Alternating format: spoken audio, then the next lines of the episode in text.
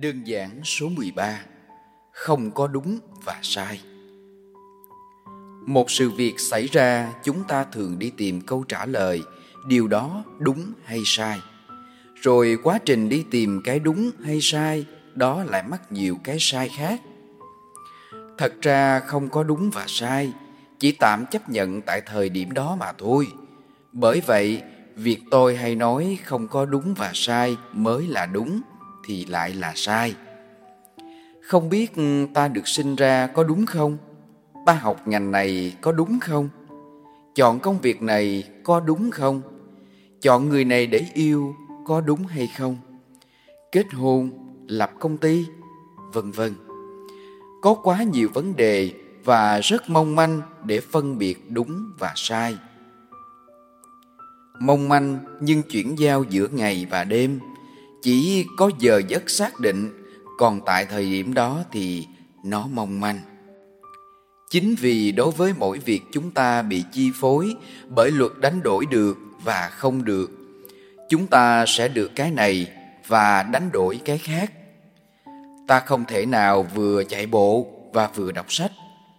Đọc sách cho chúng ta hiểu biết và thu thập thêm kiến thức, tập thể dục cho chúng ta sức khỏe và thể chất việc khi nào nên đọc sách và khi nào nên chạy bộ lại là một vấn đề hiểu biết về cơ chế vận hành của cơ thể. Chúng ta phải xem nên chọn thời gian nào là phù hợp, chứ không thể nào mà giữa khuya đi chạy bộ chỉ vì thời gian đó mới rảnh. Thì vô tình càng làm cho cơ thể mình tổn thương hơn so với việc ngồi yên. Chính vì vậy khi làm bất kỳ một việc nào đó, mình cần phải hiểu được quy trình, nguyên tắc hoạt động, thói quen để khi chúng ta bắt tay vào làm sẽ không xảy ra sự cố để tự trách mình đúng sai. Chúng ta hay được bảo rằng làm việc đó là sai, rằng không nên làm như vậy, chứ chúng ta ít khi được giải thích vì sao. Chúng ta chỉ biết nghe nhiều hơn là hỏi lại vì hỏi lại để rõ ràng hơn, thì lại tự cho rằng không nên hỏi lại như vậy. Đến đây thì bạn sẽ thấy sự vô lý này thường xuyên xảy ra trong gia đình và ở các sếp vì khi chỉ dạy không rõ ràng, cụ thể, đến khi sai thì toàn trách nhau. Những sự việc xảy ra trong quá khứ, tưởng chừng tại thời điểm đó bạn không thể sống nổi, không thể vượt qua nhưng bạn thấy đấy, tại thời điểm đang đọc quyển sách này thì đã qua rồi. Khi qua một vấn đề nào đó, có người gọi đó là thử thách, có người gọi đó là do nghiệp, có người gọi là xui, là may mắn hay là gì đó mà họ tự nghĩ ra.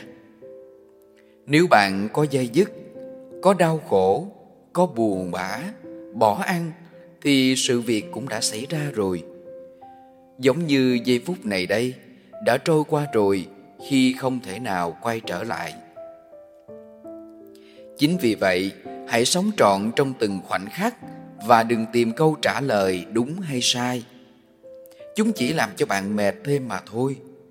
Nếu bạn đang tập trung cao độ để đọc đoạn này, bạn sẽ không nghe bất kỳ một âm thanh nào cả. Nhưng bây giờ, bạn thử nghe xem. Dù nhỏ nhất bạn vẫn nghe những tiếng ồn, tiếng máy lạnh, tiếng gió, tiếng xe. Điều kỳ diệu vậy đó, cái mà bạn nghe được, nó cũng giống như hạnh phúc vậy. Nó luôn hiện hữu chỉ là chúng ta không để tâm đến cảm nhận. Nếu tâm để ý, thì mắt sẽ nhìn thấy. Nếu bạn quan tâm đến vấn đề nào, thì y như rằng nó hiển thị trước mắt bạn như nó đang chờ sẵn đúng hay sai, chỉ là một câu hỏi và câu trả lời, chỉ chính bạn mới có đáp án. Và đáp án này sẽ lại thay đổi. Chính vì vậy, hãy thay đổi cách nhìn để kết quả luôn ổn định bạn nhé.